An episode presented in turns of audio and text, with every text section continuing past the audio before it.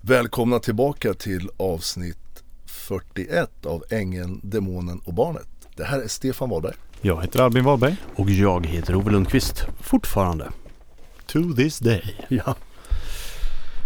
Ja du, som brukar jag säga. Vad sitter du och funderar på? Ja, jag sitter och funderar på var ska vi ta vägen idag? Mm. Vi har ju lite tankar. Vi kan börja med och eh, på det allvarligaste vi kan. Eh, trots att vi försöker ha glimten i ögat när vi poddar. Men eh, jag vill börja med att säga eh, upprepa och förtydliga det som jag var inne på första avsnittet, tror jag det var.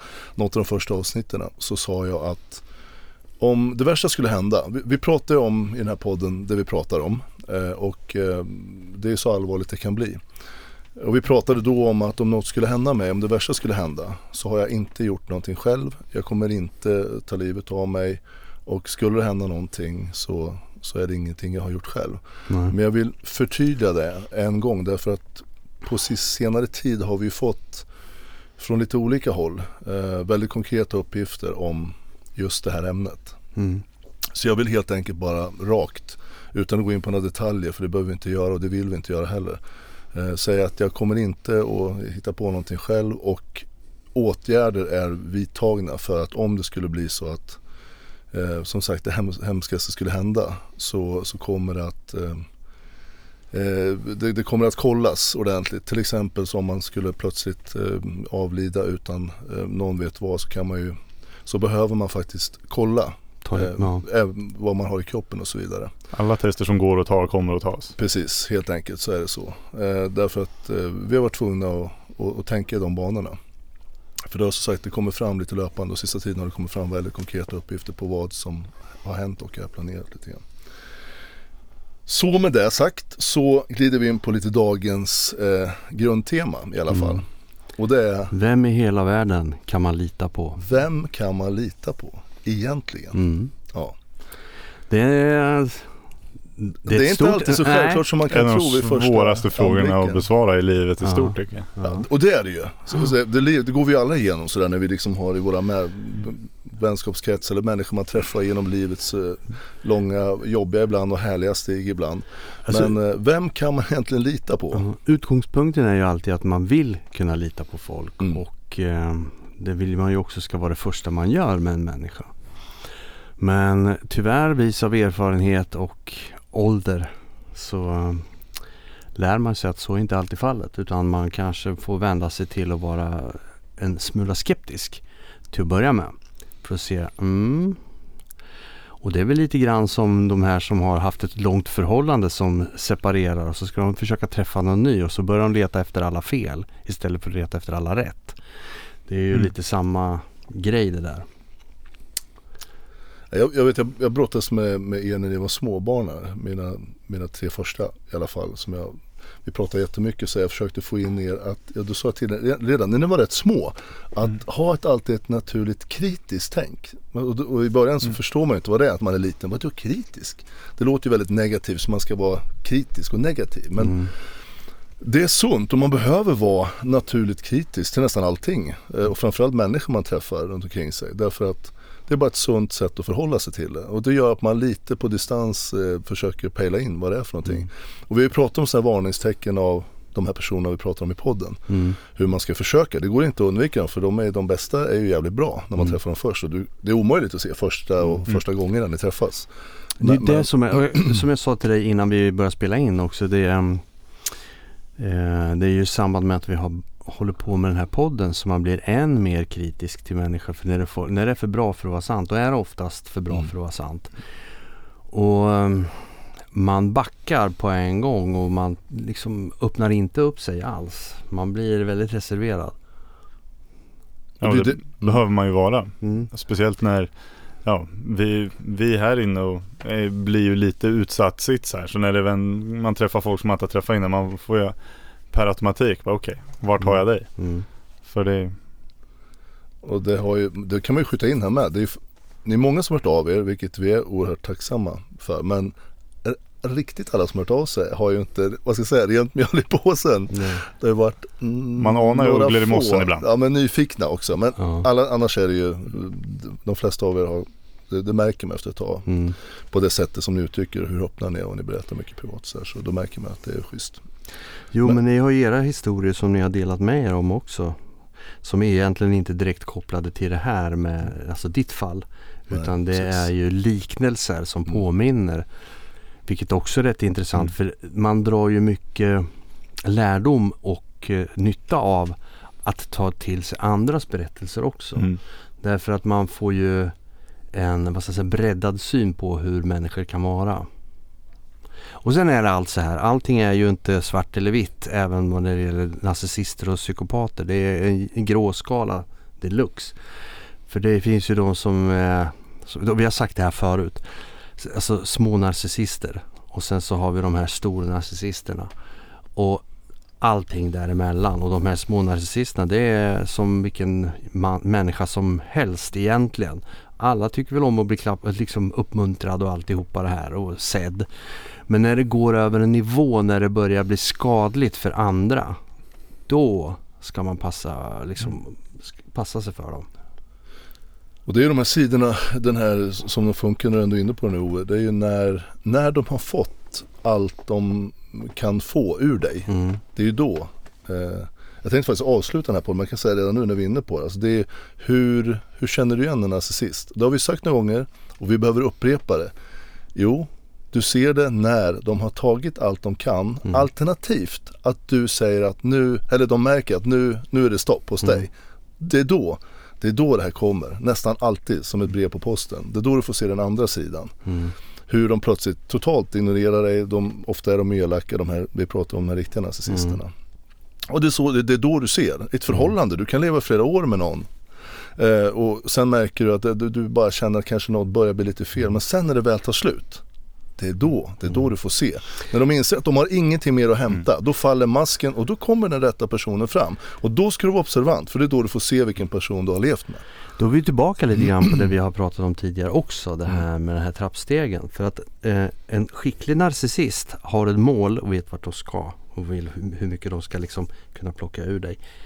Och det gör de. Bit för bit för bit. De vaggar in en i liksom så här, man märker inte. Det är som den här grodan. Mm. Grodan skorpionen eller? Ja, nej, ko- koka Ko- groda. Kokande grodan? Ja, Ja för fan. alltså sätt den i kallt vatten och så sätter man på lite Precis. värme och alltihopa. De märker ju inte att du eldar upp den höll på att säga. Att den dör i Mm. värme. Och det är väl lite samma sak med det här. För det är som du säger, när man väl kommer till den här tröskeln och man upptäcker oh shit vad är det som har hänt? När man får det här iskalla uppvaknandet. Som du fick till exempel. Mm. Och du, du är ju inte ensam. Utan Nej. det här, det här är också en del av de berättelser vi har fått eh, till oss, ni som har hört av er och berättat era historier. Där vi har sett de här, att det är typiskt att man, Det finns ett mönster. ett mönster, ja, precis. Som är jättetydligt. Mm. Och det är som sagt från början med, jag är inte unik alls. Och vi gör inte det för att vi tror att jag är unik på något sätt och den är så sensationell. Den är sensationell i i den bemärkelsen att vi pratar inte så mycket om det för det är så förbannat svårt att Mm. liksom hur fan ska man bemöta? Hur ska vi göra det? folk, folk som inte har varit med om det, de har inte grepp på hur, hur allvarligt det är och hur, hur omfattande sådana här saker kan bli när man har med en riktig jävel att göra. Och när man upptäcker det då har det ofta gått alldeles för långt och det blir väldigt, väldigt bökigt.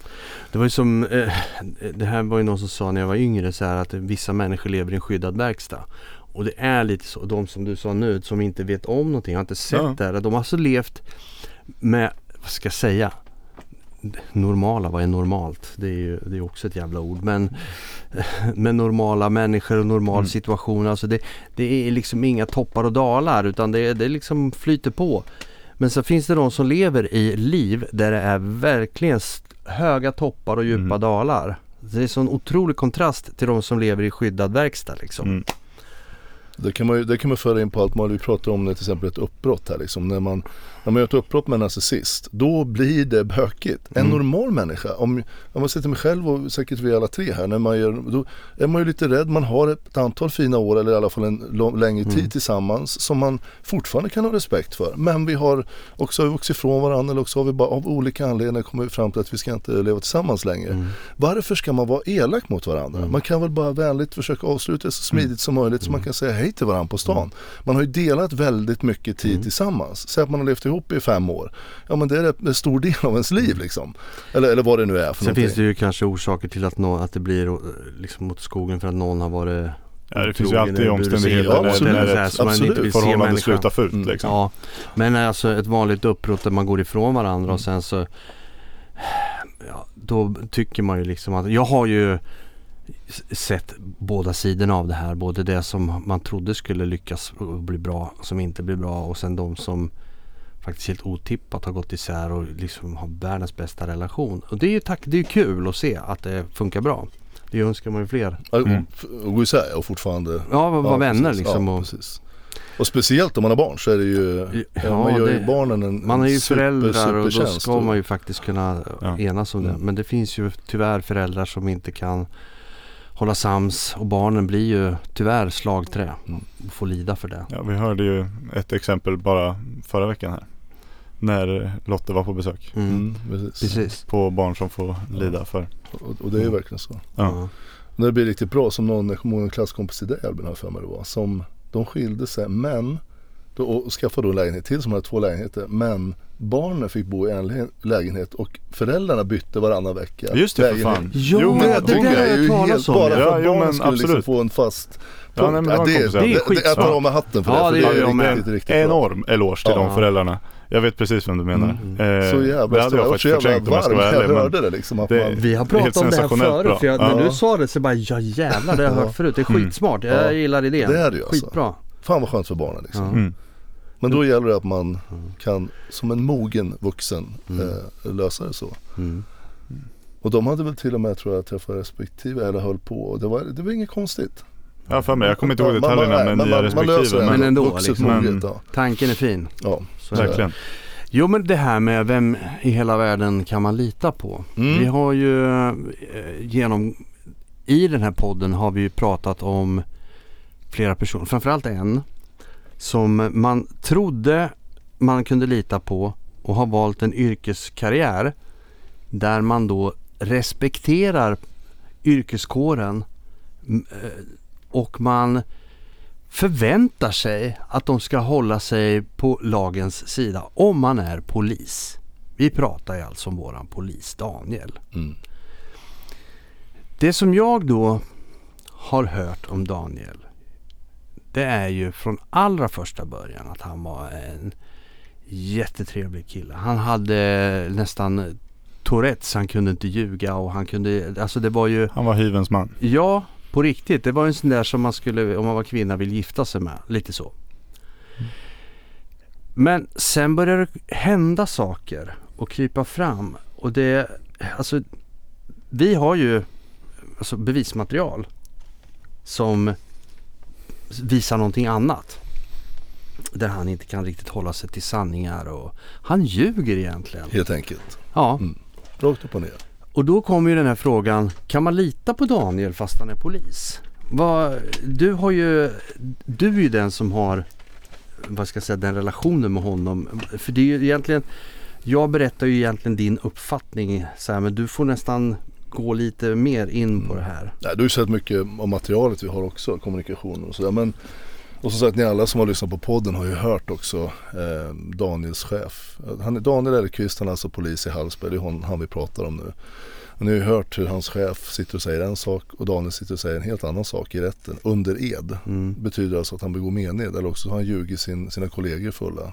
Vilket jag inte ser som så troligt. Nej, Utan inte jag heller. tvärtom. Men lite för skojs skull så har jag faktiskt, det har, det har alltså det bekommer mig och det jag blir bekymrad när inte bara Daniel Elfqvist som person gör det han gör utan Alltså Daniel Elfqvist är ju polis. Ja vad innebär det? Man är polis, det låter ju maffigt men han, alltså, han hade ju en dröm att vilja bli polis och tjäna samhället och se till att liksom hålla uppe ordningen i samhället. Skydda rättvisan. Precis. Det är ju deras huvuduppgift. Och då går man då utbildning där man lär sig då, man, blir, man, blir, man får ett vapen. Man får ett vapen så man får gå omkring med vapen, pistol. Mm. Den enda gruppen i samhället som öppet får ha en pistol på höften. Precis. Och får dra det när han själv tycker att det behövs. Självklart under vissa premisser och, så här och Mm. riktlinjer. Men det är det ansvaret man får. Samhället har bestämt att poliser, när de blir godkännade, då ska de få det här ansvaret. Det är ett jävla stort ansvar. Det är inte bara att vara, alltså vad man nu är för någonting, om man handlar med saker eller jag handlar med konstgjorda växter, det kan man göra. Men det är liksom inte så, jag har inte ansvar på det sättet över andra människor som man har bland annat när man är polis, eller framförallt när man är polis. och det är liksom ändå, eh, det, är något speciellt. Det är ju vi, vi lever i ett demokratiskt samhälle. Vi väljer politiker som väljer upp ett system hur vi ska hålla ordning på oss allihopa. När vi slinker iväg och blir frestade och begår lite brott. Ja men då har man kommit på för länge sedan att vi ska utse en grupp människor som håller ordning på oss. Och det här är bland annat Daniel Elkvist. Bara backa tillbaka till man är barn. Mm. Då hade man, man lekte tjuv och polis. Tjuven, det var ju den onda. Den Och elaka, Ja, hemska är- människan. Som stjäl och pol- ljuger och ja, har Ja, sig. precis. Och polisen, det var Mm. liksom den som, det var den här vita riddaren. Titt, titt, titt, Ja. Mm. liksom. Som jagar poliserna. Ja, Nej, poliserna jagar väl inte poliserna. Polisen jagar tjuvar. tjuvarna. Men eh, man hade redan som barn så har man eh, vuxit upp med en bild om polisen att det är bra. Det är bra personer. Polis, bra. Tjuv, dålig. Ja, lite så. Det var ju...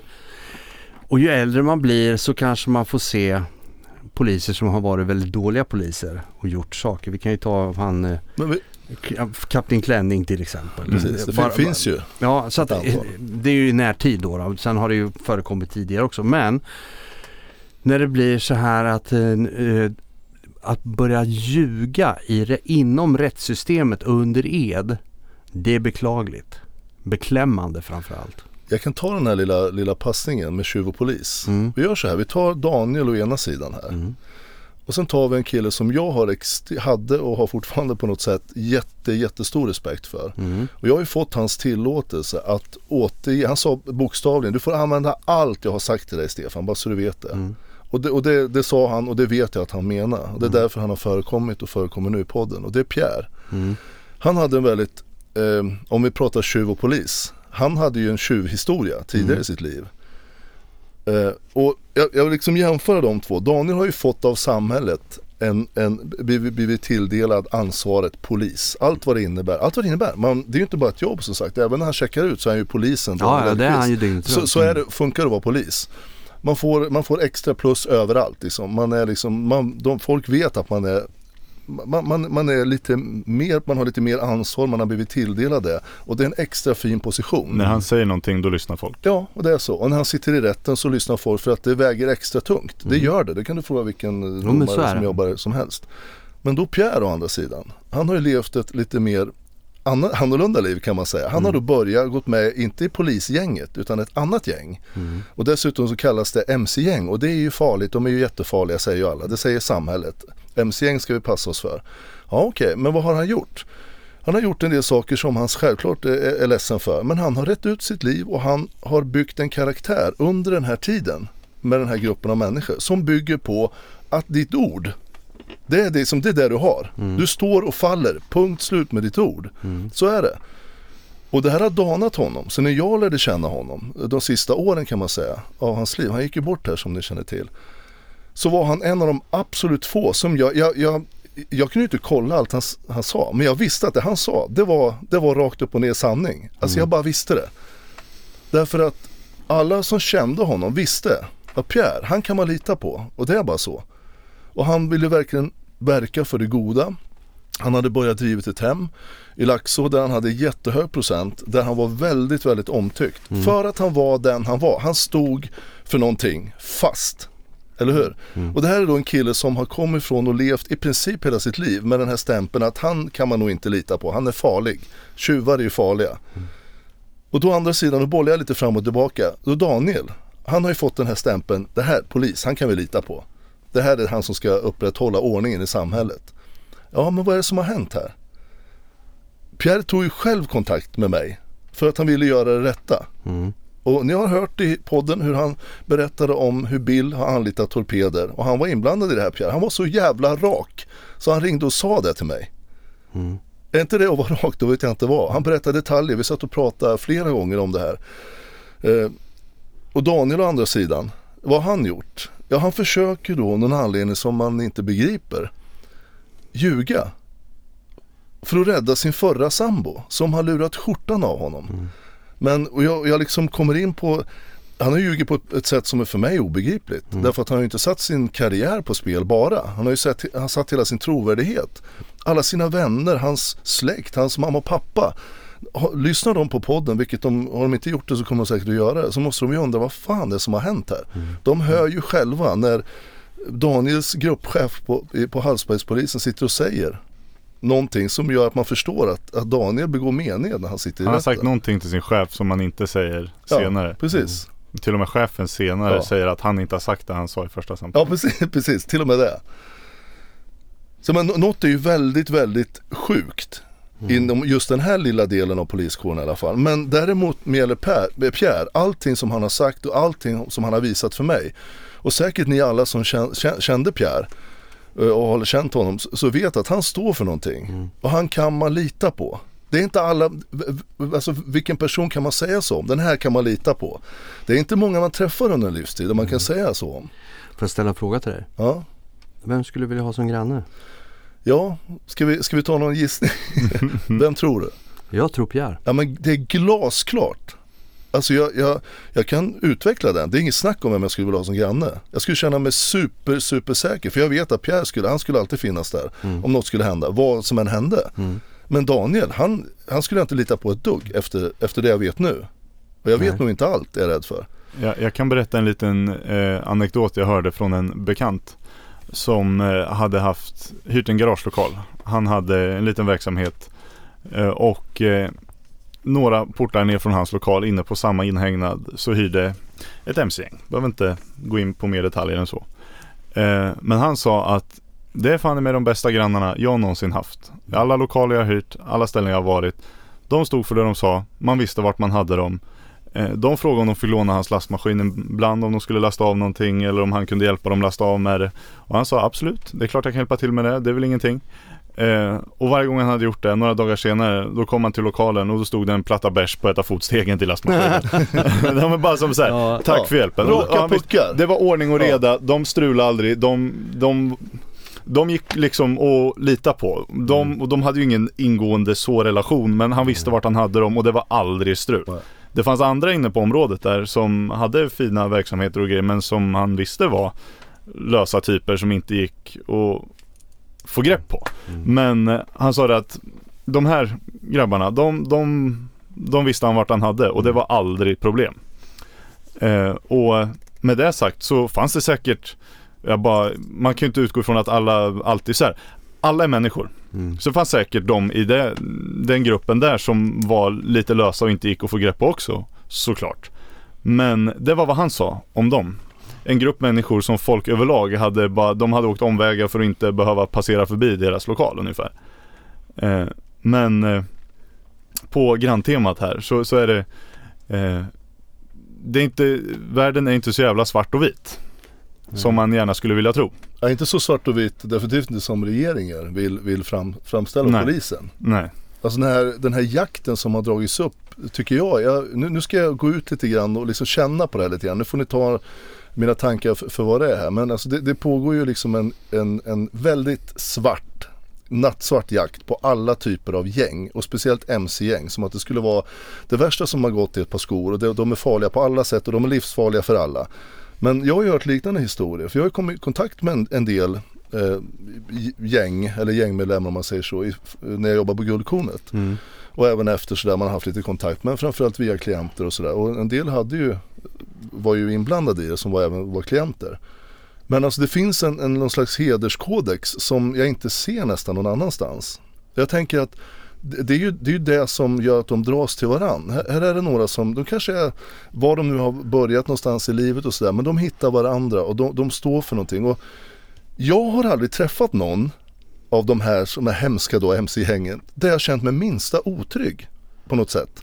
Det är klart att det finns eh, olämpliga människor Ja. i singularis överallt i alla grupperingar i samhället. Självklart gör det det.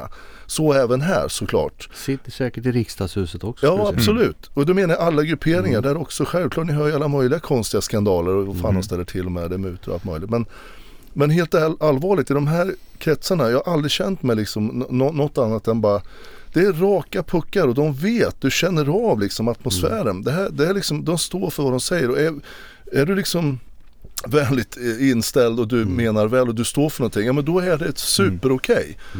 Men tänk dig när du träffar en polis. Jag tycker man blir alltid lite fundersam vad fan de egentligen vill. Mm. De har ju ett helt annat uppträdande. Mm. Nu finns det bra och dåliga där också. Jag träffar väldigt bra poliser. Vi hade en, en familj vi umgicks med vars pappa var polis. Mm. Som också var kollega till Daniel. Han kallas den snälla polisen i Hallsberg. Vi har nämnt honom tidigare verkar vara på all, allt jag någonsin har sett är att det är en superkille mm. och jag har hört bara bra som polis. Så det finns bra och dåligt där också. Mm. Men det är just när man är polis, när man ifrångår de här viktiga, viktiga sakerna. Jag, vet, jag kan nämna också jag varit inkallad på förhör hos eh, en av Daniels kollegor i Hallsberg, hos Hallsbergspolisen. När jag då det påstods att jag hade gjort något hemfridsbrott och olaga intrång.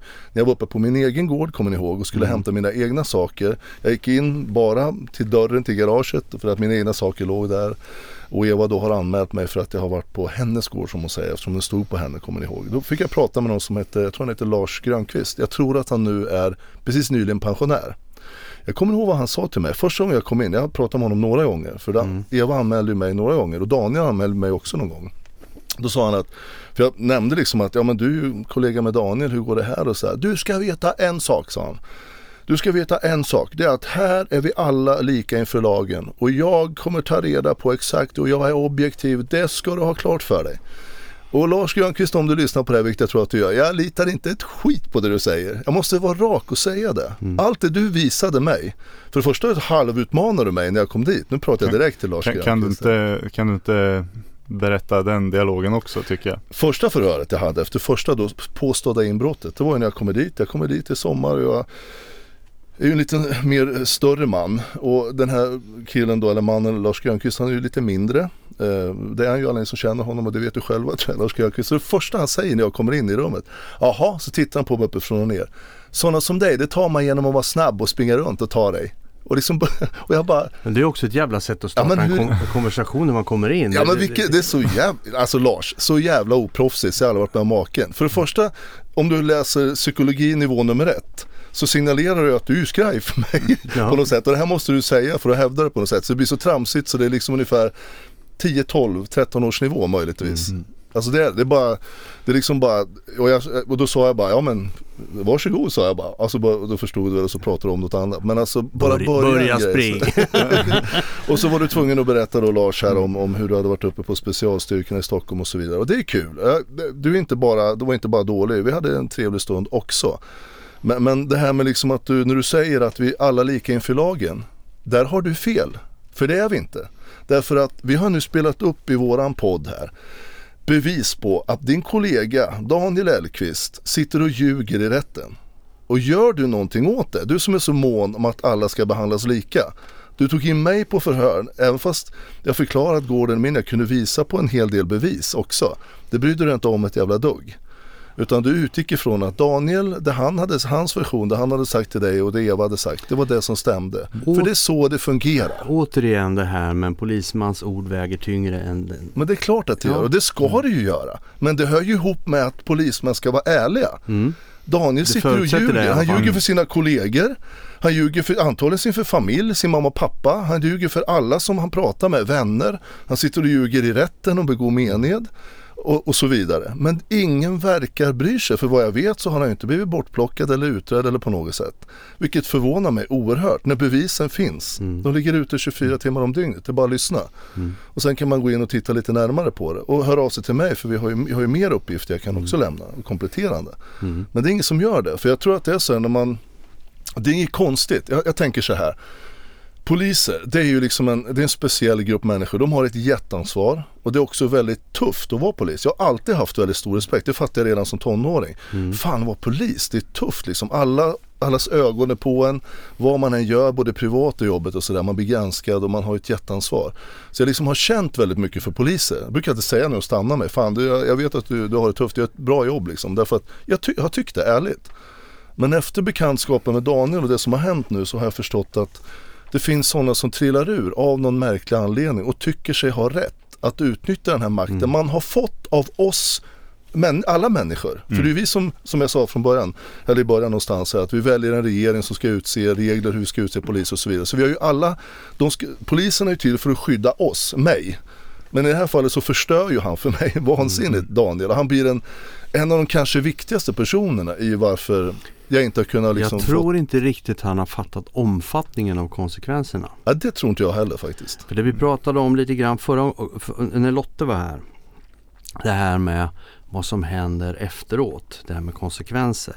Vi kommer återkomma till det och bara prata om konsekvenser. Här har vi ju en person som har gjort saker som han tror är, äh, det är väl ingenting, det är väl inte så farligt. Problemet är att det blir oerhörda konsekvenser utav det här.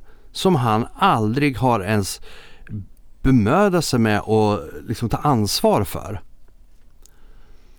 Och han är ju inte vare sig psykopat eller narcissist vad jag kan säga. Han har bara haft oturen och eh, gjort dåliga val och börja ljuga och inte komma ur det och vara tvungen att fortsätta ljuga för någon. Och, eh, orsaken till att han har gjort det är ju helt obegriplig. Vi vet inte det. Nej, vi, har, det... vi har lite teorier ja. men det behöver vi inte gå in på. Men det är fortfarande obegripligt. Det är, det är lite som det här, jag citerar, jag tror det är första Fast and Furious-filmen här för några avsnitt sedan. Att eh, polischefen där som säger till honom att eh, allt som skiljer en polis från en brottsling är ett dåligt beslut. Ja. Och ett dåligt beslut går ofta hand i hand med en eller flera lögner och mm. som vi alla vet, en lögn föder flera lögner. Mm. Och om det här är någon form av kedja Daniel hamnar i där han känner att han inte kan ta sig ur. Oklart. Troligtvis. Troligtvis. Men eh, det, det, det är möjligt att det är så enkelt. Mm.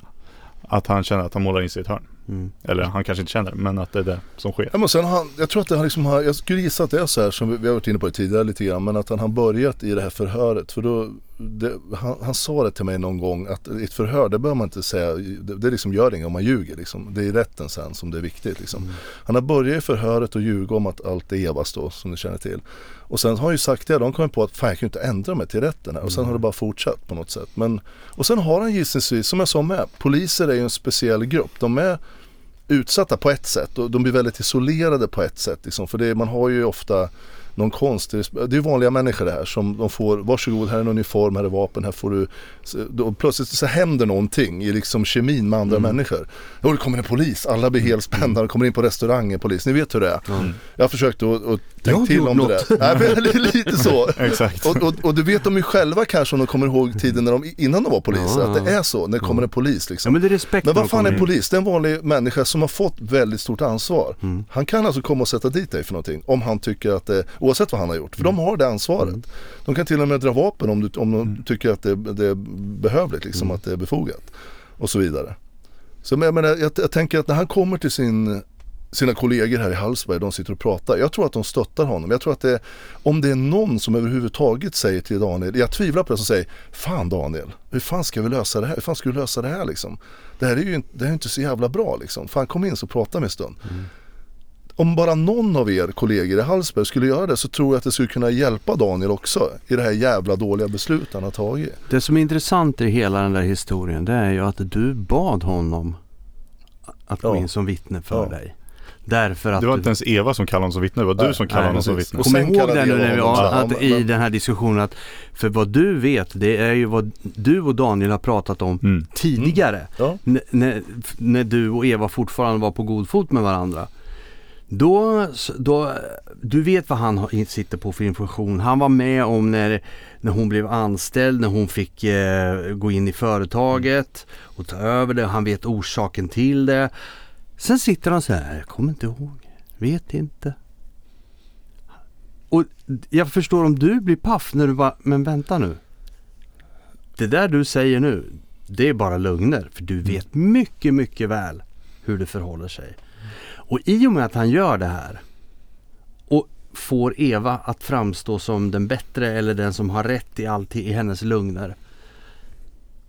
Så blir det konsekvenser. Stora konsekvenser. Så du vet, du vet vad du har dragit igång Daniel? Och det, jag ser honom som i själva processen och att den har fått en eh, liksom väldigt tydlig utveckling. Där sitter han som en nyckelperson. Det är mm. inget snack om det.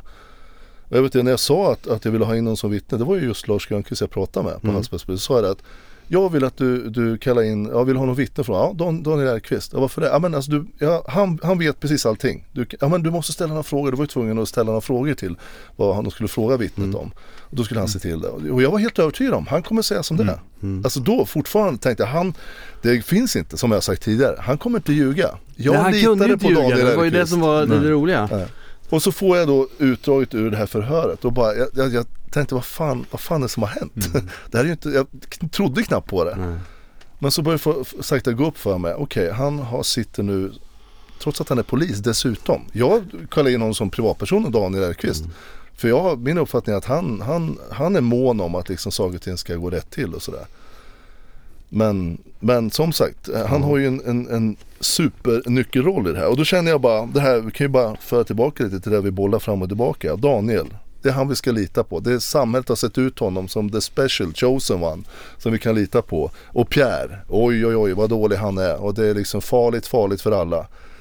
Nej jag tycker det är precis tvärtom. Alltså vad de har visat de här två personerna är precis tvärtom. Och- Jag, ja. Ja, nej, och det, det är väl det som är det viktiga här. Det, det är de här två personerna det handlar om specifikt. För det, det om ni vill ta med något nå viktigt ur, alltså summerat det vi säger här. Det finns enormt mycket bra poliser. Mm. Jättemånga. Ja det gör det absolut. Eh, men om man ser världen för vad den är och att människor är människor så kanske du inte ska lita helt blint på en polis. För att du vet inte om man är en av den förmodliga avsevärda majoriteten bra poliser. Eller om man är en, som Daniel här, som, som kör lite där han tycker passar. Mm. Och om du ytterligare vill se, vad ska vi kalla det? Vara öppen för livet och för människor så kanske du inte ska blint döma ut någon som på pappret verkar ha ett ruffigt förflutet och eh, verkar farlig inom situationstecken bara för att det ena eller andra eller någon tillhörighet eller något, vad det kan vara. Alltså jag kan bara flika in det här, det här med före detta kriminella. Så har jag under mitt liv lärt känna några stycken, väldigt få före detta kriminella. Som har valt att ändra sitt liv. De har även varit tungt, tunga narkomaner. Men då har ju det här lite gått hand i hand med eh, deras drogmissbruk och eh, deras eh, kriminalitet. Det liksom hänger ihop. Och när de då har brutit sig loss och skapat ett nytt liv så blir de oftast eh, eh, av den här karaktären att de vill göra rätt för sig. För de har gjort så jävla mycket dåliga beslut och gjort mycket ont och skit som de får dras med. Och de går, får gå och tänka på det varje dag. Deras samvete sitter, det, alltså du ska, ni ska inte tro att de, bara för att de blev, eh, vad ska jag säga, på rätt sida om lagen så blev de kvitt sina gamla synder. Utan det sitter kvar och de är medvetna om vad de har gjort och inte gjort. Och hur många människor de kanske har sårat på vägen. Så de har bara en mission oftast, de som har lyckats ordentligt. Det är att göra gott och göra rätt för sig. Och vi har faktiskt ganska nyligen träffat på flera stycken som har gått den vägen. Och stor cred till er som har gjort det. Och så är det ju som du säger, man kan inte skriva av dem bara för att de är före detta kriminella.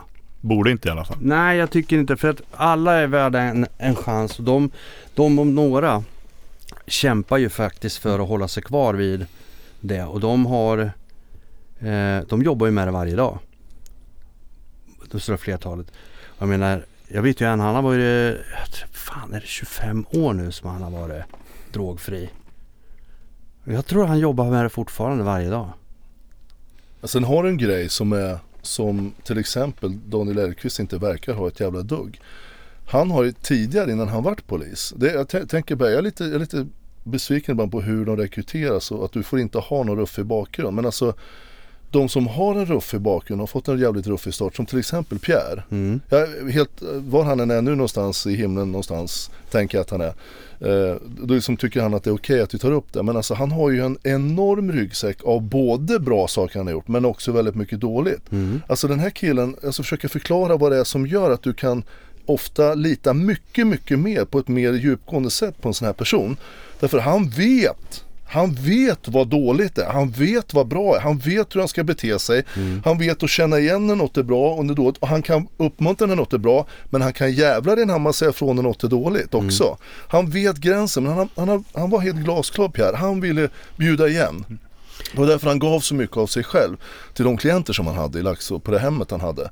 Och jag vet att, att många jag har hört utifrån berättat hur, hur liksom mycket han slet och jag, jag pratade ju med honom. Han bara, men pojkarna ska må bra liksom. Det var på hans värmländska. Det, jag, jag blir alltså varm i hjärtat när jag tänker på hur han, hur han brann för verkligen sina klienter. Och jag vet att många av dem efteråt, det var jobbigt när han gick bort, men hur de vill liksom hedra honom också och, och, och inte gå tillbaka och ta återfall och sådär. Alltså pojkar, men du, du, de ska ha det bra liksom. Det var, det var, han, varenda gång jag träffade honom så sa han det. Jag, jag vill minnas att du, du sa till mig någon gång, jag kommer inte ihåg vem det var du hade pratat med, om det var någon socialsekreterare eller om det var honom eller någon i anknytning till det. Men han hade ju helt sensationellt bra siffror på hur många Ja. som kom ur skiten Ja, på hans boende. Jag, jag kommer inte ihåg siffrorna exakt ja så det var långt det över direkt. 50 procent. Alltså, så, så länge han höll på i några år. Ja, men så alltså, hade det- det säger- långt över 50 procent. Man förväntar sig typ 30 men han, jag, jag vill minnas då att du sa att det var typ så här 80 eller något sånt där. Ja, det, var, det, det var helt 70-80% vansinnigt bra siffror. Ja. Det är mycket. Och man säger normalt sett, alltså människor som kommer in och ska sluta med missbruk och sitt dåliga levande. Det är, man pratar om 10% ungefär brukar man säga. Eh, klarar sig och 90 går tillbaka i liksom eh, samma liv där man kommer ifrån. Och det är ju, det är ju tufft. Då kan man, vi hade ju målet att vara betydligt högre på guldkornen men han hade alltså högsta som jag någonsin hört talas om, överlägset. Om det var 70 eller 80 Men procent. det li- Ja. ligger ju lite i det du säger. Han hade så mycket erfarenhet av både det bra och det Ja. dåliga och kunde liksom särskilja det. För Ja. då är, de här andra som kommer från en skyddad verkstad, de kan Mm. inte se det där. Nej. Därav så har de heller ingen förståelse för det vet ni hur det är när man har halkat snett i livet och sen tagit sig tillbaka.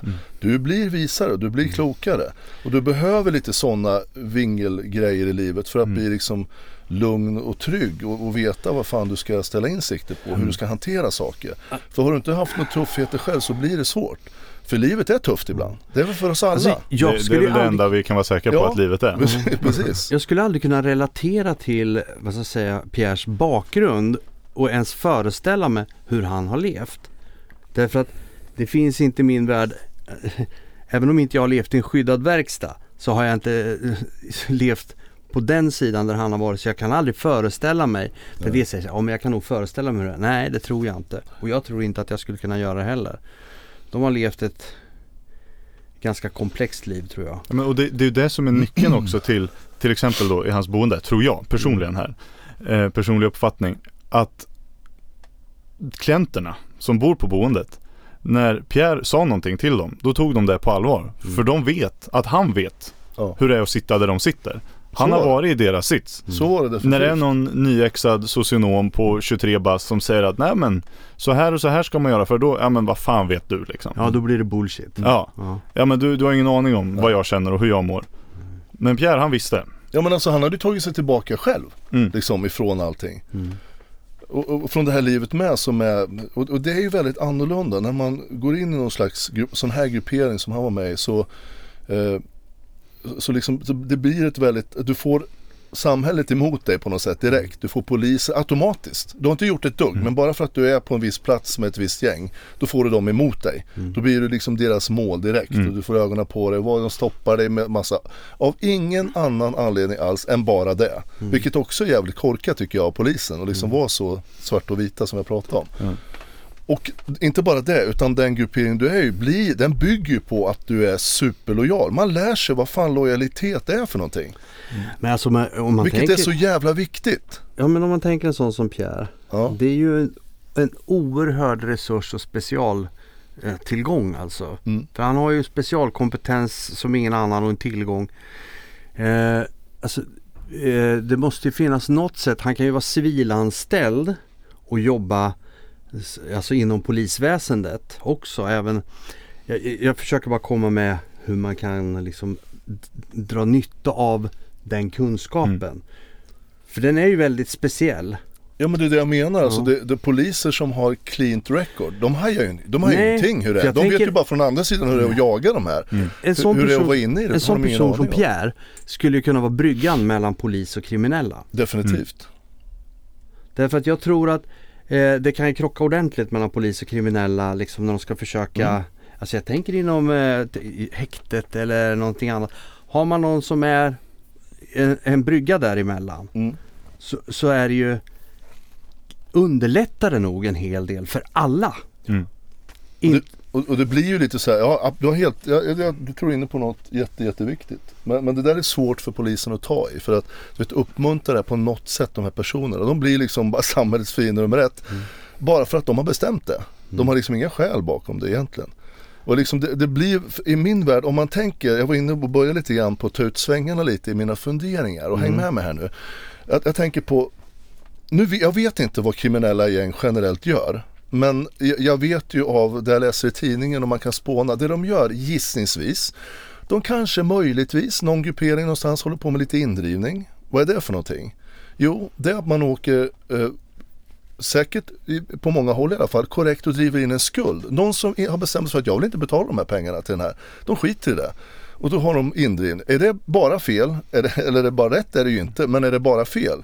Ja, jag vet inte, i vissa fall så kan jag tänka mig att det kanske är befogat. Folk som skiter i att betala skulder till, till människor och har lånat massor med pengar eller lurar dem på pengar eller vad det är för någonting.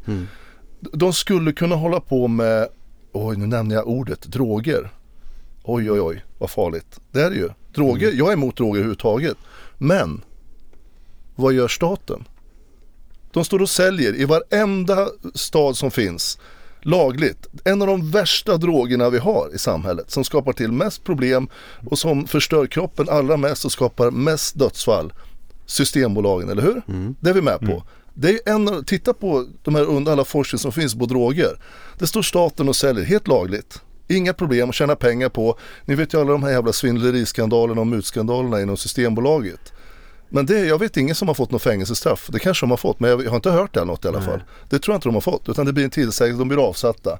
Men herre jävlar, nu uttrycker jag mig lite grovt kanske, från alla möjliga läger här, men om en, någon skulle sälja lite kokain kanske, som är en partydrog som inte alls har de bieffekterna som alkohol har. Och nu, observera att jag sa det nu, nu ger jag mig ut lite grann och spekulerar lite grann. Men alltså, allt är inte svart eller vitt.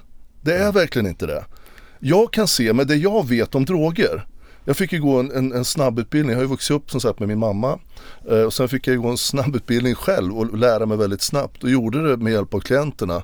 De olika drogerna eftersom jag inte håller på så vilt själv. Jag har på en del själv men inte, inte så vilt som jag kanske skulle ha behövt för att få ha all liksom en bredare kunskap om det. Men eh, till exempel om du jämför kokain och alkohol så, så är kokain inte alls så farligt i, i effekter som alkohol på många plan. Men den är olaglig och det är ju förjävligt. Vi ska inte hålla på med olagligheter, det är inte det jag uppmanar någon till att göra. För jag tycker inte ens att systemet skulle finnas, men jag ska vara riktigt ärlig.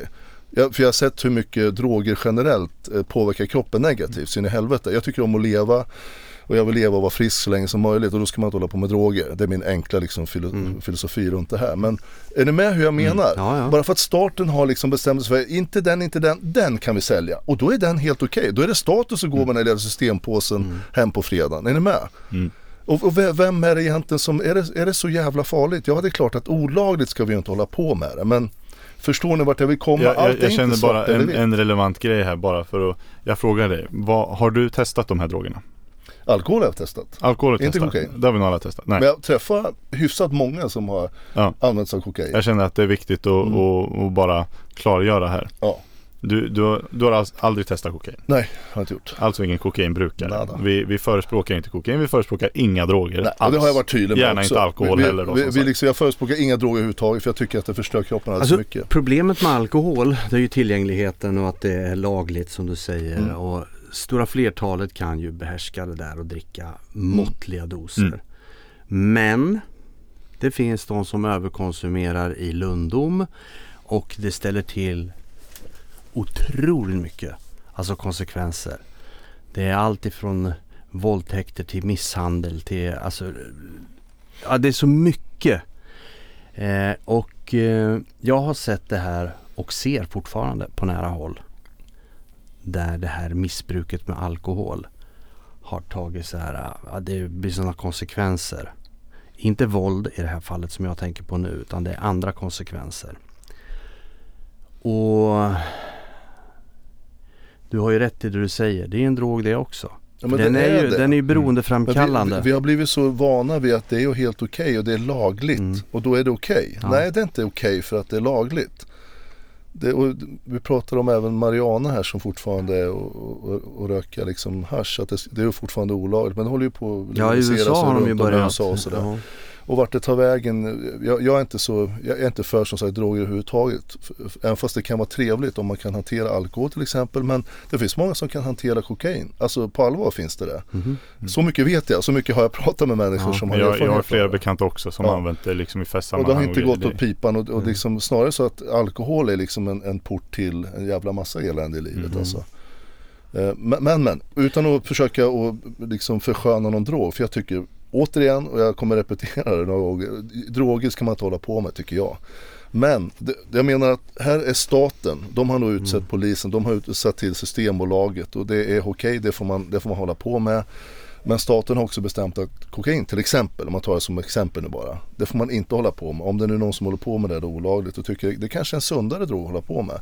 Då är det jätteolagligt, det är svart, farligt, farligt, det får man åka in i fängelse för och sådär. Men det får man inte om, om, man, om man dricker sprit och har sprit hemma. Till exempel. Och jag bara, man måste luckra upp begreppen. Det här svarta och vita. Är de vi säger nu att en gruppering håller på med indrivning och kokain. Nu är, jag vet att jag är lite kontroversiell, jag vet det. Men ni får ta det här som en, som ändå liksom, eh, som en tanke. Filosofiska koncept och tankar och Filosofiska idéer. stunden med, med Stefan här lite grann. Nej, men, och det är fruktansvärt. Det är samhällets förstörare, fienden nummer ett. De ska vi bekämpa.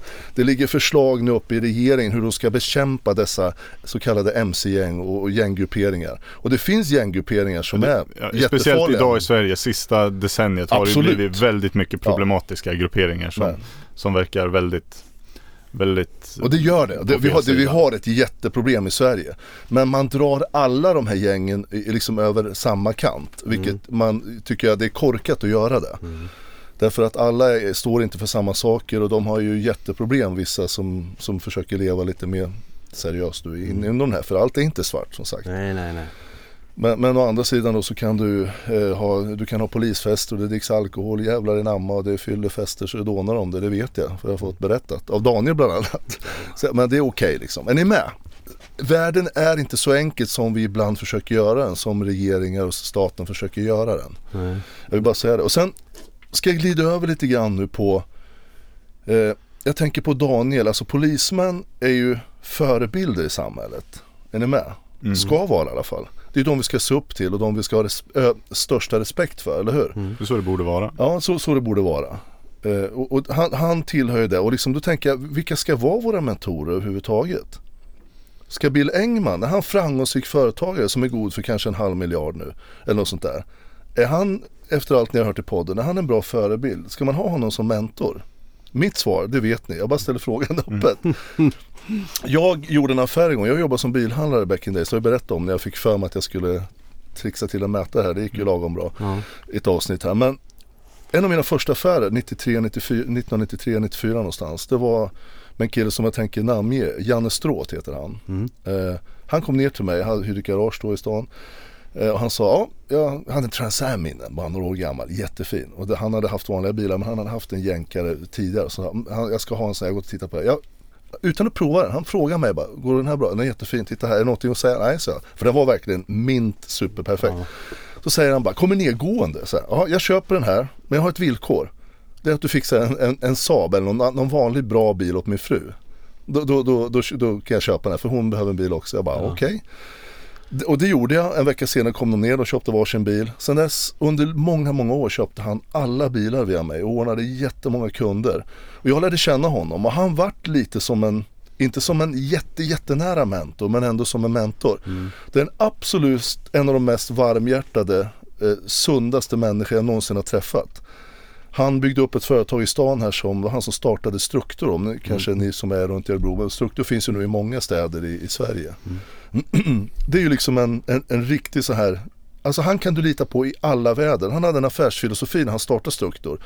Han är, de, då är han och hans fru, Lilian, som startade. Men han ville att även alla de som var med och var trogna och liksom ville ha en framskjutande position i företaget, de skulle vara delägare.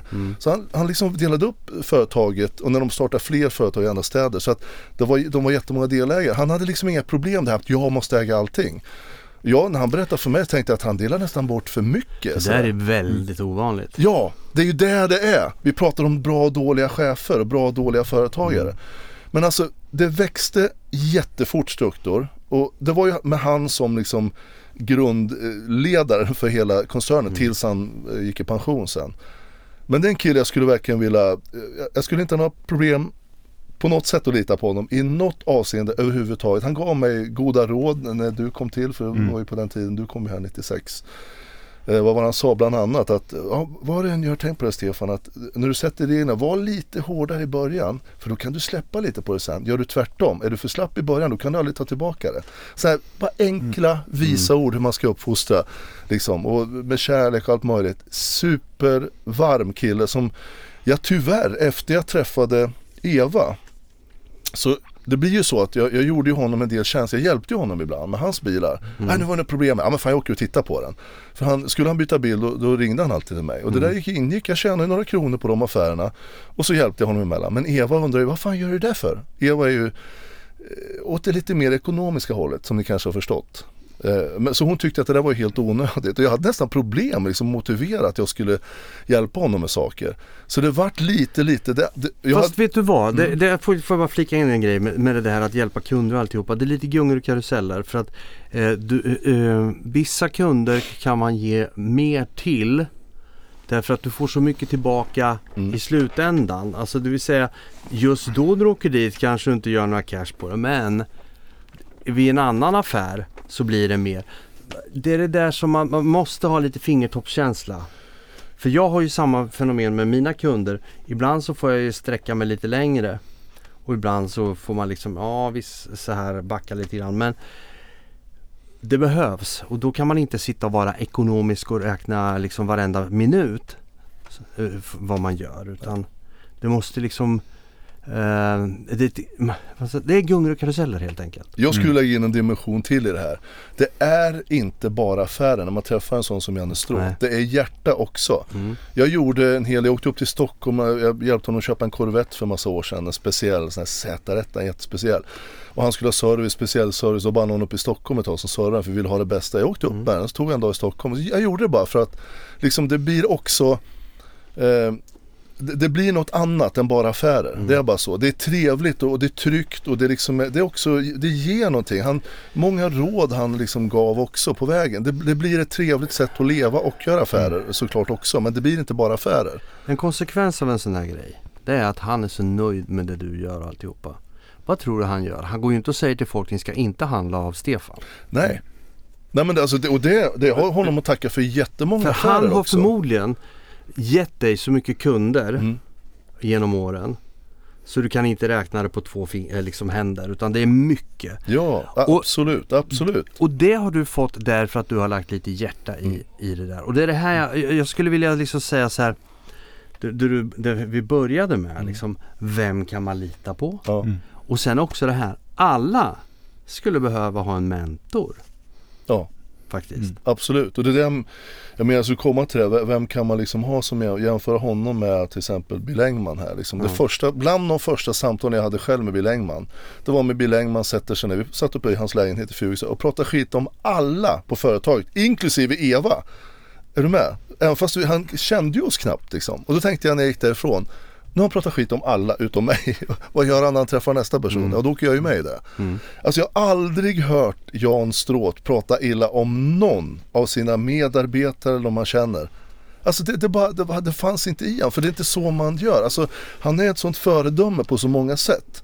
Och han var det. Och han, han, jag, menar, jag kan se själv, vi, han var ju, jag vet inte hur mycket äldre han var, 20 år äldre, någonstans där ish. Men han var ju liksom som en liten så här, en äldre mentor som jag lyssnar jättemycket på. Och, och jag tänker inte att han har gett mig massa affärer, även fast han har det. Utan det, jag, jag gör det därför att det också är väldigt trevligt. Det är tre- trevligt att umgås där i en sån din miljö. intention var ju inte att hjälpa honom för att få fiska affärer. Nej, nej, Nej. men Du det är klart gjorde att det det för att att del du gör det. det av, alltså konsekvensen av att det du gör Mm. gör ju att det genererar fler affärer. Ja. Och det är ju inte för att du åker till Stockholm med hans Corvette och så tänker om jag gör det här nu så kanske han ger mig tre nya kunder. Mm. Det är ju inte, det är inte på den nivån utan man gör det som du säger, man lägger hjärta i det Ja. och man tycker ja men klart fan som jag ska hjälpa dig. Och du vet också att du har igen det längre fram av olika anledningar. Ja, det är ju ingen person som skulle utnyttja mig. Det, det hade jag ju fattat redan. Och då kan man ge det där extra Mm, liksom. Jag menar, jag köpte några bilar utomlands, både nere i Europa och i USA. Och när jag hjälpte att hitta bilar och sen när vi åkte iväg då bara, ah, okej vart ska jag sätta över pengarna? Då sätter han över pengar innan jag ska åka. Vi hade ju det förtroendet för Mm. Ja. varandra. Och det är liksom, det blir ju att ge och få. Det Jävlar, går tillbaka. Och det är ett väldigt, väldigt trevligt sätt att, att göra affärer. Och jag tror inte att någon, Albin har på riv i studion här. Ja jävlar. Men, men jag tror inte att någon Han som- somnar. Ja, nej, jag skulle sätta upp benen här och så vevar jag till mikrofonen, ni får ursäkta. skicka upp den i gitarren här för Ja. att det är oavsiktligt gitarrsolo här. Men jag tror ingen som har jobbat med Janne Stråth har ett ont ord att säga om honom. Jag, jag, jag är fullständigt övertygad om det. För jag har alltid hört hur han, och det var ju en del på struktur där som jag märkte kanske inte lirar riktigt bra. För det blir ju en grupp även, en gruppering där inom företaget. Några var lite mer spetsiga som det blir och lite, en del var till och med konstiga, någon enstaka där. Men inte ett ont ord utan bara ja men vi gör så här nu, det blir bra så pratar vi. Så, alltså han löste allting så jävligt bra och trevligt och otroligt eh, men sen hade han en bred erfarenhet också, hade gjort väldigt mycket. Ja. Men som sagt, om man jämför honom med Bill Engman då, de här olika upplevelserna. Det är som, det är som, det är som helt olika sidor på ett liksom Mm. eh, på, på en lång, lång axel. Och en till eh, Janne Stråths räkning här också. Jag vet inte om du kommer ihåg det, men eh, i gymnasiet så drev jag ett eh, så kallat UF-företag med en tjej som jag tyckte om. Och eh, hon och jag hade honom som eh, mentor i det företaget. För man skulle ha en mentor. Och eh, han la utan att eh, ja, ifrågasätta en enda gång. Han, tyckte var, han kändes genuint engagerad, Ja. tyckte det var kul. Hjälpte oss och gav oss massor med råd. Ja. Eh, Kommer jag frågade honom om det. Ja. Han bara direkt, han hade ju massor, han jobbar ju jättemycket Mm. Ja men det är klart, det är klart jag ska kika på det här. Det var inga problem. Nej. Och han tog sig tid. Ja, vi var hemma hos honom Ja. och satt och snackade där massor. Mm. Och som sagt, han har garanterat hur mycket som helst att göra. Mm. Men han tog gärna den tiden. Ja. Eh, och det, som sagt, jag har ju inte haft på någon jämförbar skala lika mycket att göra med honom som du har. Men igen, jag, han ger verkligen ett, Ja. han, han verkar vara verkligen det, ett föredöme för alla. Han är en av väldigt, väldigt få. Mm. Mm. Jag har faktiskt träffat en sån person.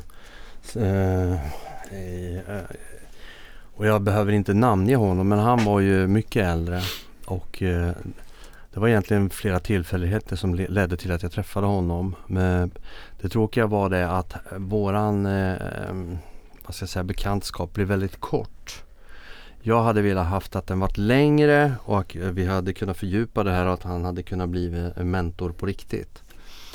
Eh, tyvärr så gick han bort alldeles för tidigt. Eh, hans fru dog först och sen dog han. Jättetråkigt. Men eh, jag vet den där känslan när man träffar en genuin människa som Alltså bara det här att han säger, ja men behöver lägga ut, ja men ta mitt kort, fixa det här så bara spara kvittot bara, Mm. det är lugnt. Eh, det gör ju inte vem som helst. Jag, jag reagerar på det när du sa det, här, sätter över pengar. Ja. Och att, då tänkte jag på honom också så här att han En helt genuin människa Mm. På riktigt och satt med så jävla mycket kunskap Mm.